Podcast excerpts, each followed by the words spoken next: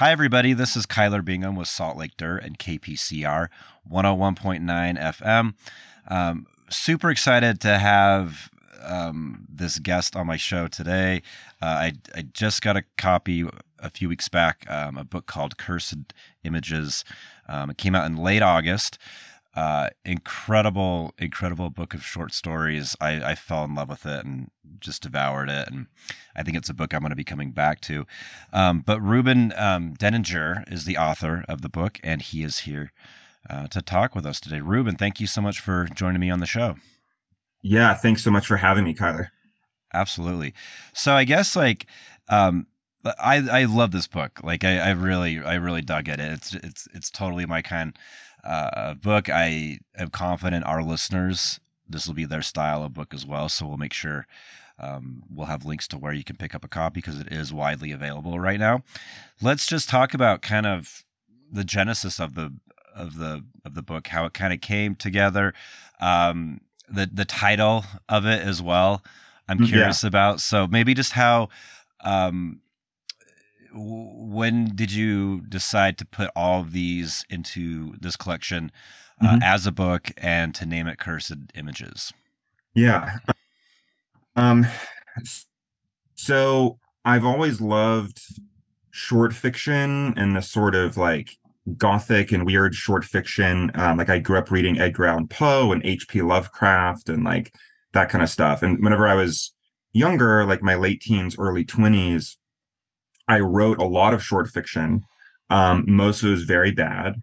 Um, maybe some of it was okay, but I did none of it was published. Um, I kind of set aside short fiction. I was in college. I went to grad school. I worked on like other writing projects, and then um, three years ago, I was like, okay, I really want to go back to writing short fiction. Um, and so yeah, it was basically exactly three years ago, in like like October of 2020 um, I was just sat down and I wrote what ended up being the first story in the collection. Um, and I was really pleased with how it turned out. And I decided, like, yeah, I'm just going to do this. And I spent the next um, year and a half, two years just writing lots and lots of short fiction. I wrote almost like a story a month. And then at the end of that two year period, I took everything I wrote and I picked the best ones. So I picked 13 stories that seemed to fit together um, into this manuscript and I started submitting it um, to publishers. And what I found, I didn't, so when I started writing stories, I was like, I'm just going to write all kinds of different things, like whatever ideas I can come up with while I'm working on this. What ended up happening though was that I found this, these sort of thematic through lines that kind of emerged during this period and i found a lot of the stories were about um, arts and like visual arts and dreams and hallucinations and like ghosts and visions and, and stuff like this. So they kind of loosely go together i think.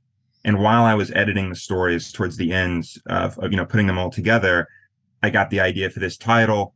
If anyone you know listeners who are spend a lot of time on the internet might know this phrase cursed images it was a tumblr page and like a twitter page there's like a reddit there's like a subreddit called cursed images but it's just like this internet phrase that means like you know weird kind of spooky or surreal photographs or images that circulate on the internet and um I just loved this phrase, and as it turned out, as far as I know, no one has used it as a title for a book. Mm-hmm. Um, and because I think my fiction is kind of like I was saying, centered around these like, um, and I can talk more about this, uh, I guess, but also the way I write fiction is really kind of centered around description and and trying to create this mood or atmosphere and focus on these strange, trying to conjure these strange kind of visions or images.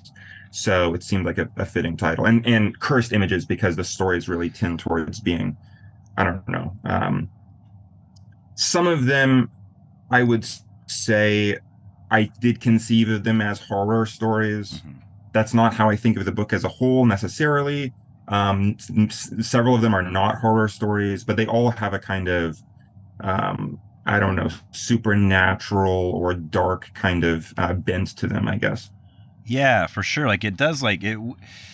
it's a it's a beautiful collection because it does like it does give similar feelings throughout, at least for me. And um, and I'll correct myself. I called it so it's cursed images, not cursed images.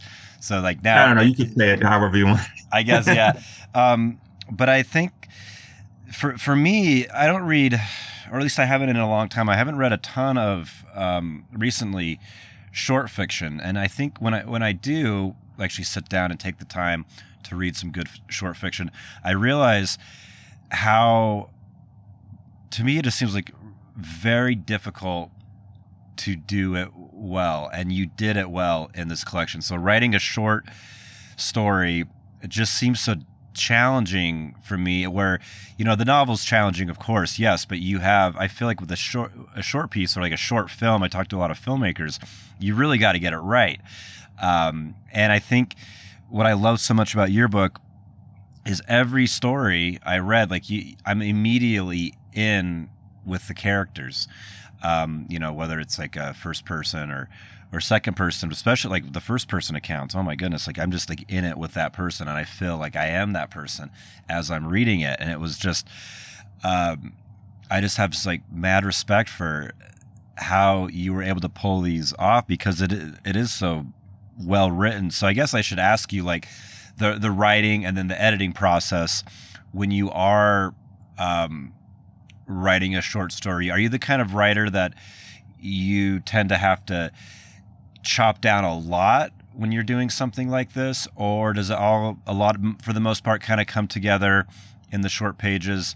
Um, I know when I write, I tend to, I just can go on and on and on and on, and I have to really check myself. Um, so yeah, I'm just curious about your process uh, with with short fiction. Like how um, how does that come about for you?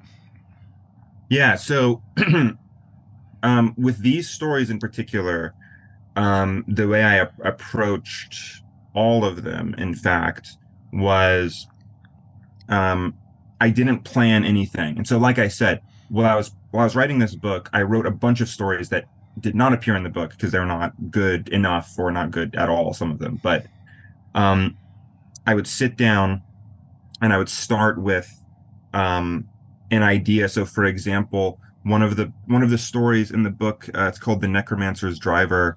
Um, I got a phone call from a friend of mine who lives in Oregon, and he told me about this nightmare that he had. This like really, really strange and disturbing uh, nightmare, and um, I loved it. And so I immediately asked him if I could write a story about or using this sort of uh, the things that happen in the dream, these horrible images that he experienced. I was like, can I use this in a story? And he said, yes.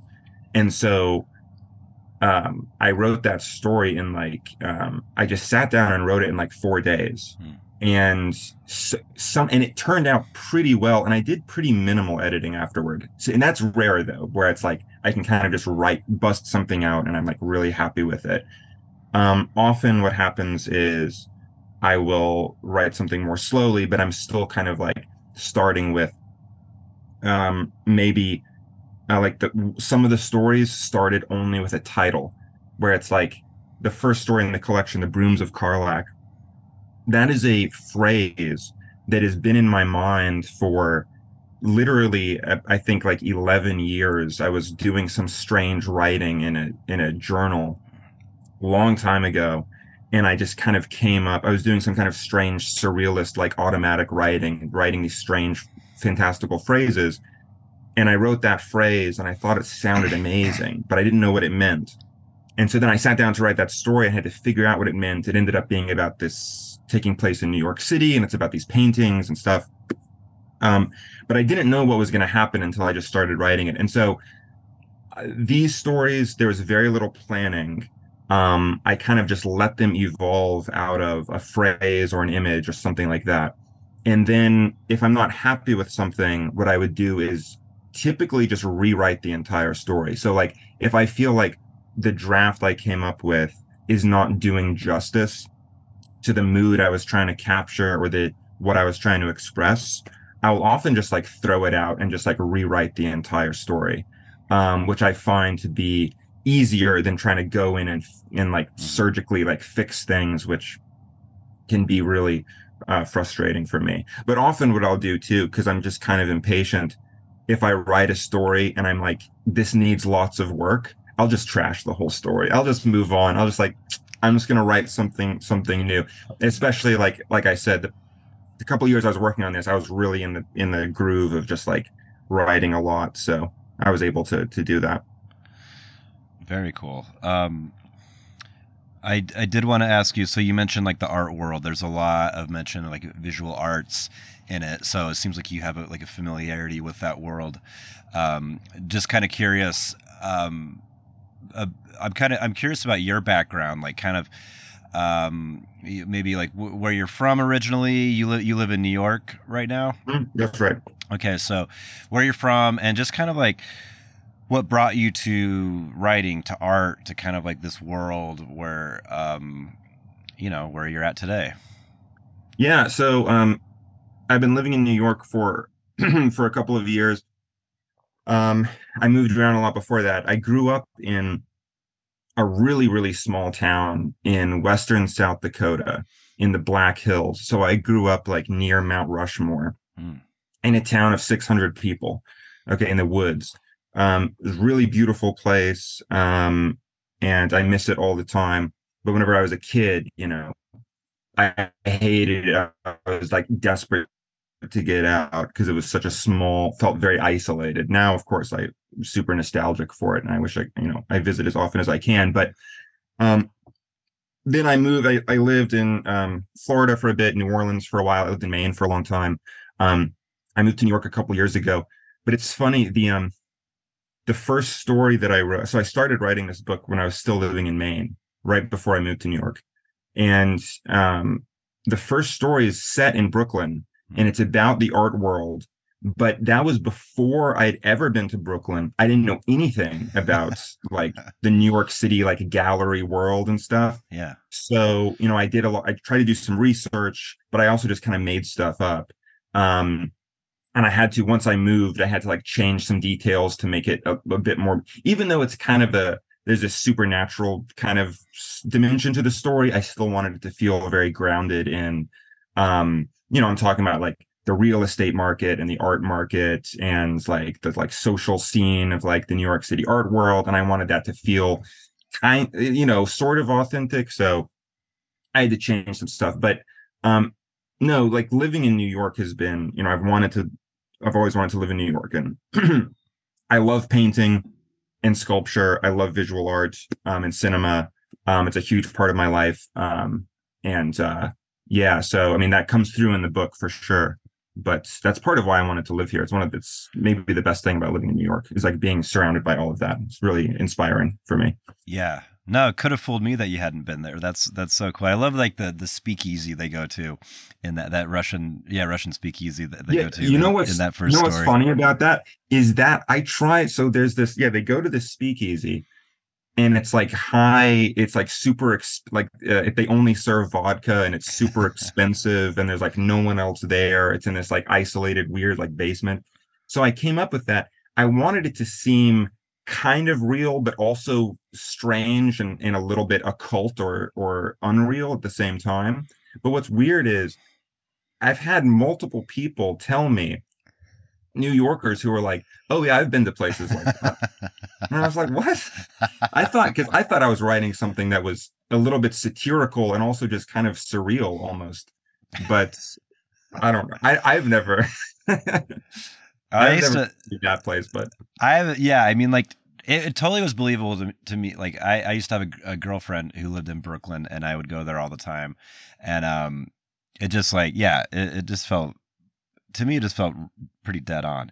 Um, but that's wild that people said that. I think like what I, what I love about your stories where you do like you do mix in. Um, uh, this is the the first thing that I can remember in a long time where you have like the, these real life scenarios, but then in a lot of the stories, there's like um, some supernatural elements to it. But it was so believable to me. It felt like, and I'm a huge skeptic, but I, but like this stuff comes in, and it was like, yeah, of course, like it, this makes so much sense, and it just like it just works.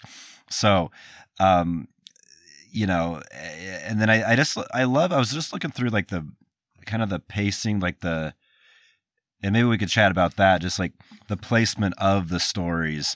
Um, you know, you have uh like Milo's commute, which is I don't know if you consider that a novella. Um, but that's at the end of the book. That's a you know about roughly sixty pages or so, I think.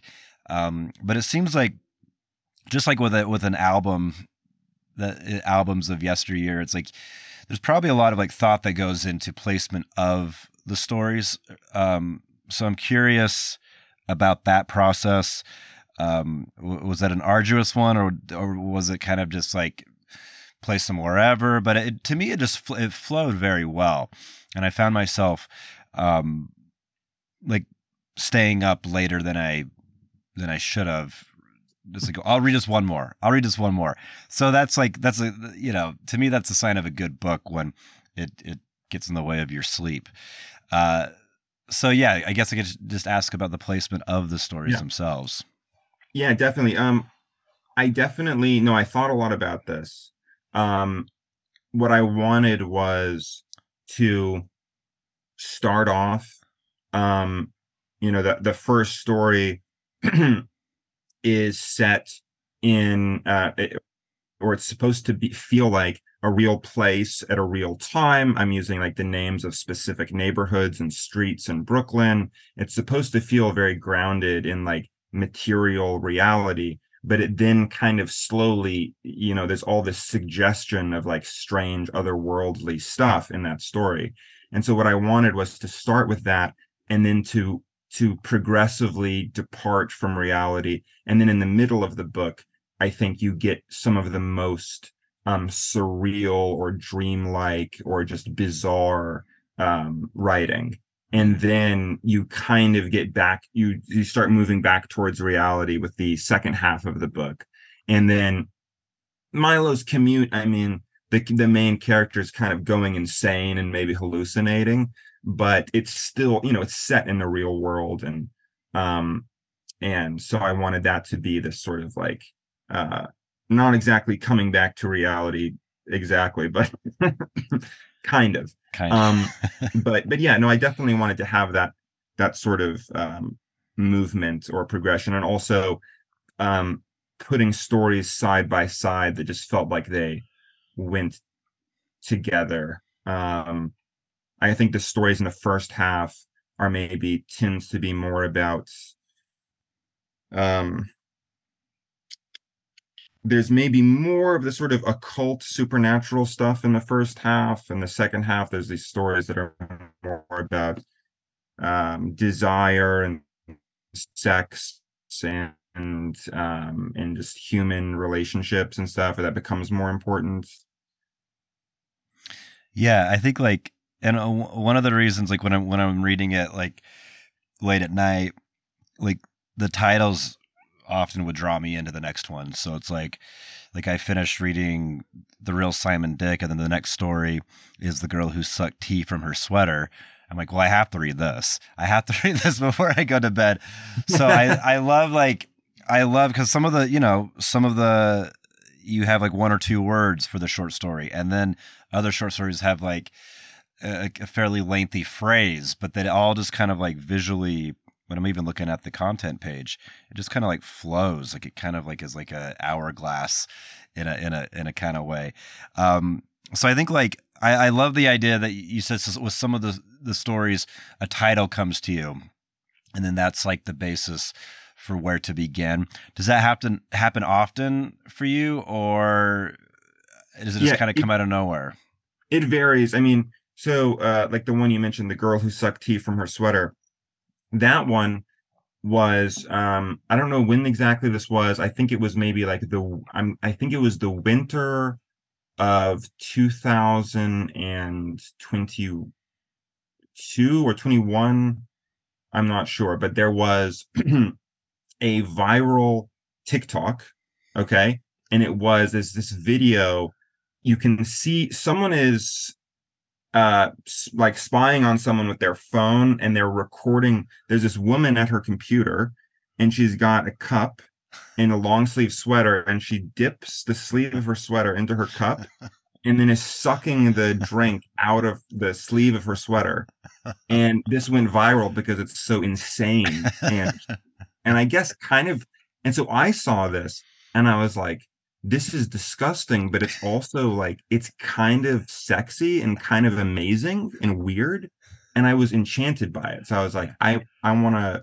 I was immediately was like, I have to write a story about this, but I didn't want to write a story about the woman because I was like, I don't understand really why anyone would do that. So instead, I wrote a story about the a man and you know most of the stories are about because like i'm a male person um and i'm kind of feel trapped in my male perspective and world mm-hmm. um and i was like i want to write this story about this guy who sees someone doing that and he becomes obsessed with it you know and he's like because somehow there's just something magical and just strange about it and so so yeah so um that's an example of one where it was like I had this image in my mind and I had to write the story around it. And then the title was just, I was like, well, what am I going to call it? Yeah. I guess I'll just call it The Girl Who Sucked Tea from Her Sweater. I don't know what else to call it. I love it. Um, I did want to talk about the, the, um, Xibalba short yeah. story, um, about the, about the, um, the prescription drug. I found that one really fascinating.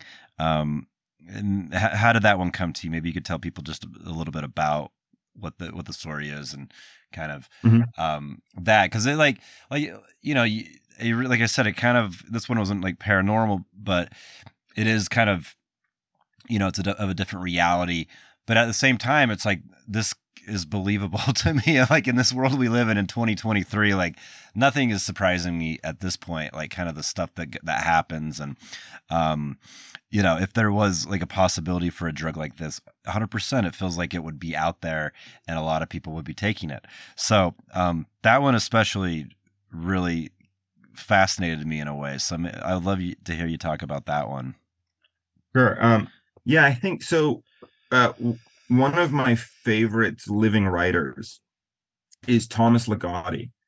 Um, and for for me personally, I think he is the greatest living writer who's writing in that tradition of like H.P. Lovecraft and this sort of like weird, um, I don't know, almost surrealistic kind of horror short fiction. And he's written some novellas too, but I think he's really brilliant. Um, and I I think I must have been under the influence of Thomas Ligotti when I wrote that story because he's got some fiction that's about pharmaceutical drugs and you know specifically thinking about um you know because he's he's like a horror writer so he's thinking about depression and insanity and stuff. And if you're thinking about depression and insanity and fear in in our world of course you're going to have to think about um uh, pharmaceutical drugs because like we now have those are available in a way um, we have all these new drugs that are available that didn't used to be and like that's how we all cope with all of these kind of feelings of existential dread and panic and and uh, depression and, and so on. So i think it's a really interesting thing to explore and he he explores it in, in a few stories. Um and so um yeah i just had this strange idea of um, you know ants, a species of ant that eats dead bodies or that eats dead things, and that somehow this ant produces this um, venom that makes people uh, that has this you know uh, uh, effect, psychotropic effects, and um, I'm not quite sure how I came up with that, but I was like, this is an interesting idea. I'm gonna run with this and and then I was like, it's it became this whole thing about this this drug. And what I like about that story, what I enjoyed while I was writing is there is a narrator. The narrator has a is a character, but there's very little, there's very little characters in the whole story. I mean, you kind of get a little bit from the narrator, but basically the entire story is just explaining the history of this drug and all this research that this guy did, the things he learned online about the drug and where it came from and the history of it. and and so on and so forth so i i wanted to do something something like that where it's like it's a it's a piece of fiction that's really like you know it's sort of getting bits and pieces of internet research news stories current events and so on without the sort of traditional fictional apparatus of having characters talking to each other you know mm-hmm. and so on so yeah no that's that's really interesting um i so i'm, I'm curious like when you when you write a short story um do, do you kind of keep it closely guarded to yourself? Like with the well, let's talk about this set right here so that was eventually published into a book. Um did you like did you share these stories with friends um people that could give input or did you feel pretty pretty good about it um once you went through your editing process to submit? Um did you know because it, it's like a it's a tricky thing when you want to share something with someone to get like honest feedback but you know even if you trust them their opinion is still just their opinion. You may disagree with what they say um, and but it can get in your head in a weird way. Um, so I, am always interested in that like with with writers how they approach like um, like sharing their work before it is eventually published do they um, do they limit it? Yeah, just just interested in that in that right there. Yeah. Um, so I like I said, I've been writing fiction for a long time. Um, and so I feel like with these stories, and you know, this is like my first real book. I like I said, I wrote a lot of short fiction in my early 20s, and then I sort of embarked on these ill-fated long sort of book projects that didn't that weren't very good and didn't really come to anything. But i was writing all through my my 20s and i i feel like i learned a lot. I got better and better. I was reading a lot. I was in school studying literature so i was reading and thinking about literature. I was writing a lot of fiction and but it was never really you know i feel like it was a sort of long apprenticeship but it, by by the end of that though i felt like I started to feel really confident and feel like I had discovered like my voice and my kind of like sensibility. I knew what I wanted to say and and my I had a, a strong sense of like my own um you know like my voice and my style. And so by the time I was writing this book, I felt pretty confident being able to be honest with myself and know like if I write a bad story, like I can tell, I can be honest with myself and be like, this sucks. I'm like, I'm not, no one needs to see this. Um, this is going in the the archive, you know. Um, so these stories, um, honestly, no, I didn't really get.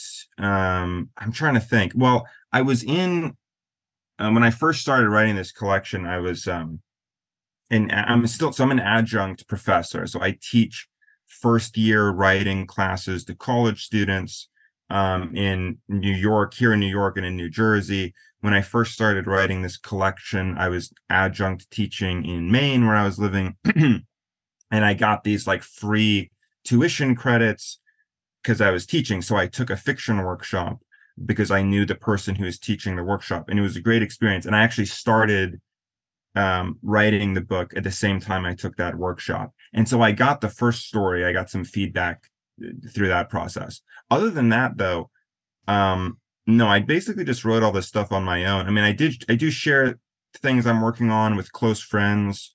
Like I mentioned earlier, my friend Matthias, he called me and told me about his crazy dream.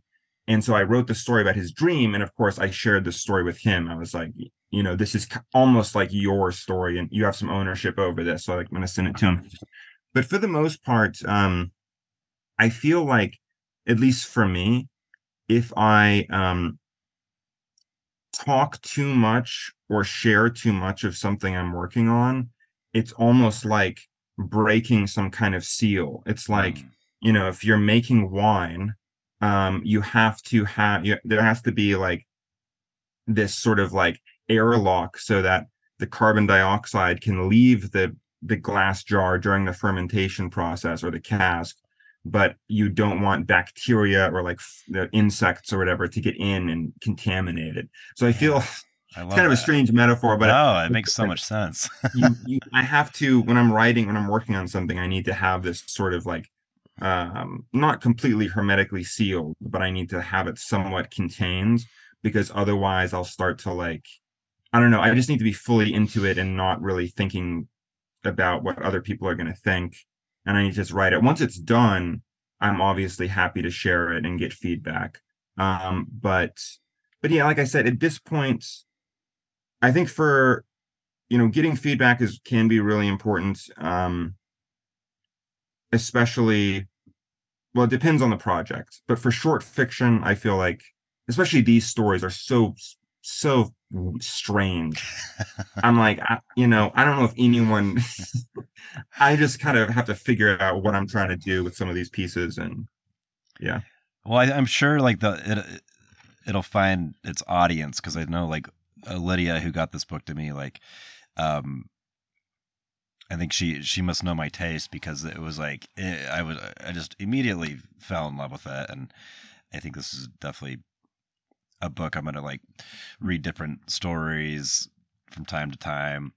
Um, I am curious about just like because I mean it is pretty recent. It didn't. It, it came out in like I think the last day in August. Uh, so what what has been the feedback? Have you had have you had much feedback? I know sometimes like I talk to a lot of authors and they put something out and it's almost like they're in kind of like this vacuum where it's like it feels it's real, but then it doesn't feel real. But the thing is out there in the world, people people can get it, and people are undoubtedly like somewhere someone's reading this. That's I think that's a safe bet. Even if a book is selling a lot or not or not a lot, um, someone's reading. So it's just like it, it's out there in the world. Um, first of all, how does, since this is your first like published thing, how does that feel to have something um, out there like that? Um, you know, does it feel like exposed or I don't know, but it's got to be an interesting feeling for the first time to have. I think it never goes away. I've talked to authors who always, you know, they put out a dozen books and it's a similar, you know, depending on the person, they have their own specific feelings.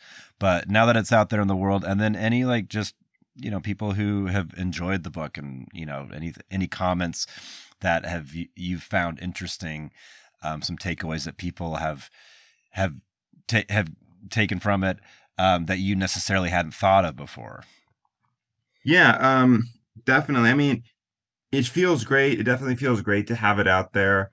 Um, you know, it's very exciting because, like I said, I've been writing fiction for a long time, and I've always I've always struggled with um, um, writing or being tr- committed to to um, writing what I see as being a sort of uncompromisingly strange uh, kind of fiction. And I mean, I love artists and filmmakers and writers who really are, again, you know, uncompromising and just they want to do something that's kind of weird and they don't really care if people like it.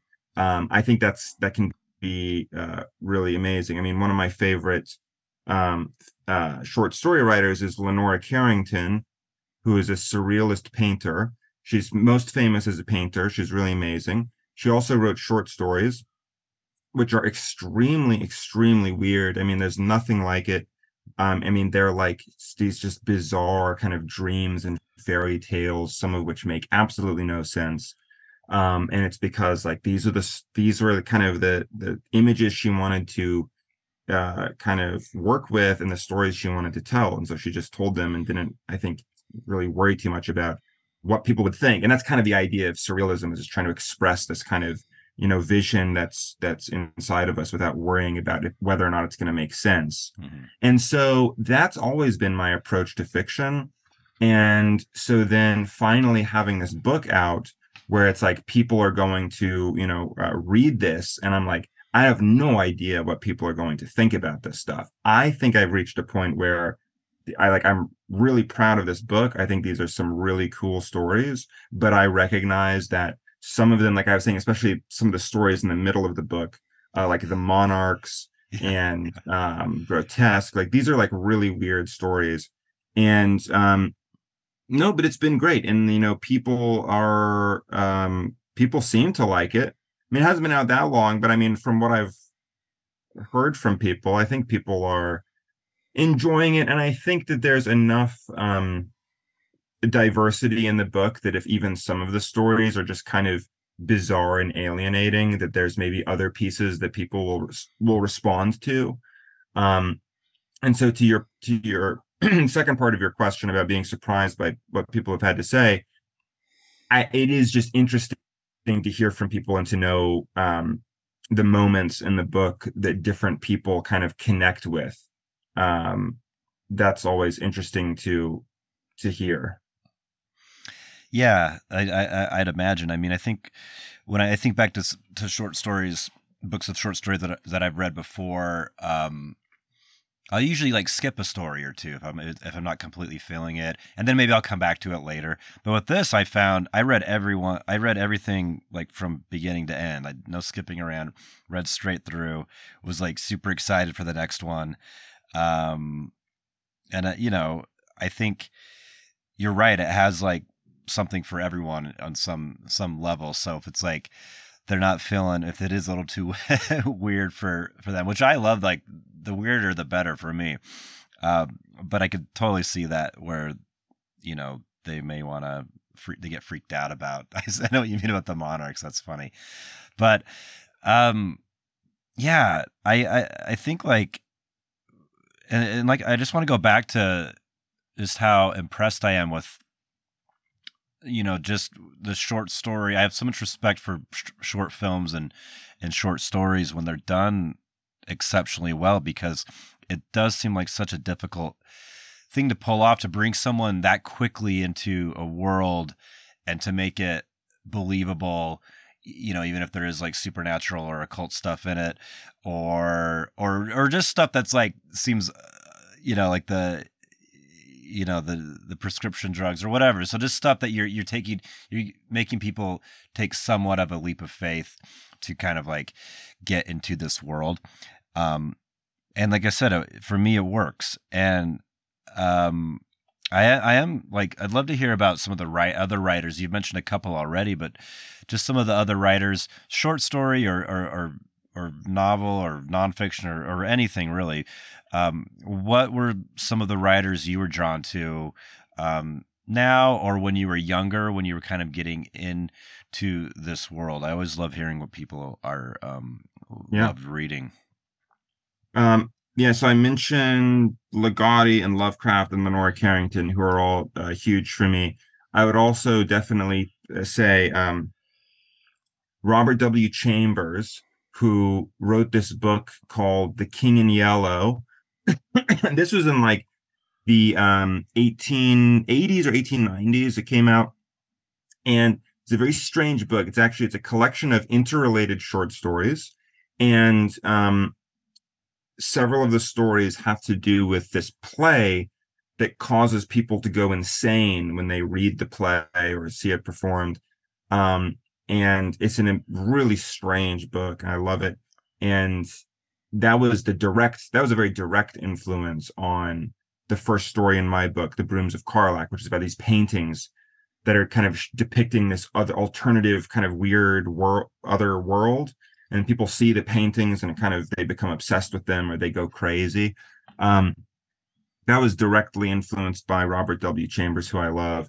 Um, and uh, yeah in terms of short fiction whenever i was growing up i really loved um lovecraft and it's in the writers who were around at the same time some of whom were his friends like clark ashton smith who wrote these like really weird um just strange fantasy and horror stories um and like frank belknap long um, and Robert E. Howard and like some of those people. This is for like the 1920s and 1930s. Mm-hmm. And um, I think I was kind of, um, you know, whenever I was a teenager, was during this time when Lovecraft was experiencing. I mean, his reputation's been slowly growing since like the 1980s. He's becoming more continuing to become more and more famous and like kind of well entrenched in popular culture. Um, and that was continuing to happen when I was when I was younger. Um, but uh, which has been interesting to watch him. You know, now there's like the uh, he's I guess like almost like a household name at this point. Um, but uh, no, whenever I was like reading Lovecraft whenever I was in middle school. I don't know if that was really good for me psychologically, emotionally, but Maybe no, not. it was great. oh, that's that's um, great. But no, you're right. It's like it has kind of like he has taken on like what, what wasn't there that show? I can't the name slipping me, but there was a TV show that was there was there was like a lot of Lovecraft and they mentioned him a lot in it. I forget what yeah, it yeah. was. Yeah, there was Lovecraft Country. Is that the one you're? That's it. Yeah, his name's in. Yeah. yeah. his name's in the title right there. So there you go. Um, that's cool. Any so okay. So I I I want to give a shout out definitely to the the press that that put the book out. Um, where so Hyperidean Press uh put the book put put out cursed images um, where is the best place, or is there a best place? Where would you like people to pick up a copy of this um, if they were to order it online? Are there any like bookstores that you are especially fond of, or websites, or whatever? Or yeah, where where, where are some places we can help promote? You know, get give them some business too. Yeah, I mean, look, I'm gonna be honest. I'm I'm maybe not supposed to say this, but it's okay. Because yes, we should all be supporting independent bookstores, and I mean that on a like seriously, like that's that's good. But if you buy the book on Amazon, the the advantage of that is, you know, I don't know, you can leave a review and yeah. give me a five star rating. So that's great. I mean, or you can buy the book directly from the publisher, you know, hyperidean.com. Um, .com. it's uh it's there. Um, but yeah, it's it's available through Amazon and like Barnes and Noble. Um, if you want to buy it online. Yeah. Um, it, it's it's at some uh shops in uh if you live in New York, I think they have it at Unnameable Books in Brooklyn. Um but yeah, if you buy it online, definitely leave a a positive review. Although, as my mother taught me, you know, if you don't have anything nice to say, just don't say maybe don't say anything at all. But well, yeah, no, I think a lot of people don't like it.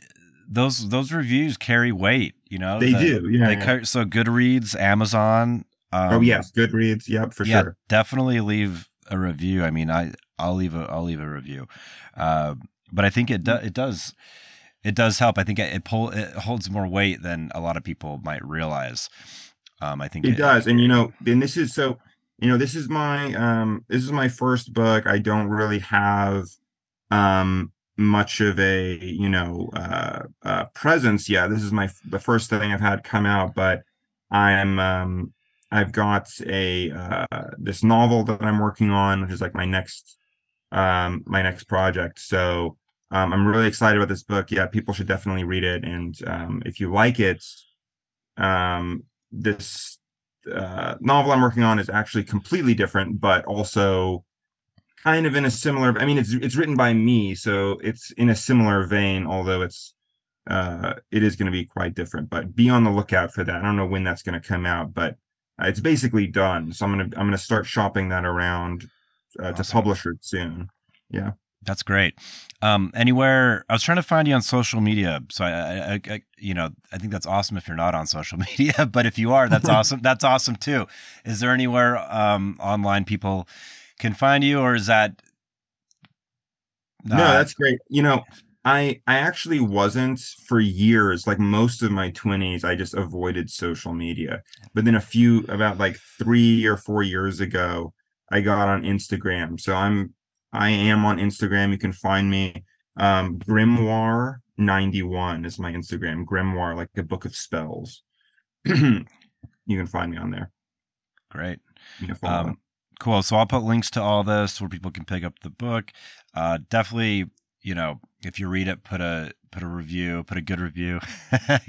uh, it's it's a great book. So I think like I don't think you're gonna have any problems there. People just have to type it up. Um, again, I love the book. Like it, it's incredible. I can't wait to like talk to my friends and just tell people about it. I think it I think it definitely um, deserves a broad audience. But anything else you want to say as we kind of wrap up here today? Um, no, I don't think so. Except just to say, um, yeah, thanks for having me on. Thanks everyone for listening. And again, like, yeah, I'm really excited about this book. Um, uh, yeah, I think, uh, like you said, there's not. Well, you said there's something for everyone. There's not really something for everyone, but there is a.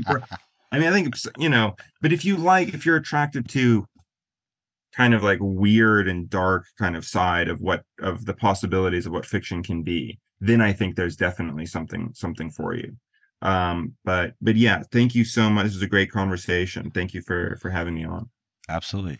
Again everybody the book is cursed images. Um Reuben Dendinger, thank you so much for being on the show. This was great. I look forward to reading your novel. Awesome. Thank you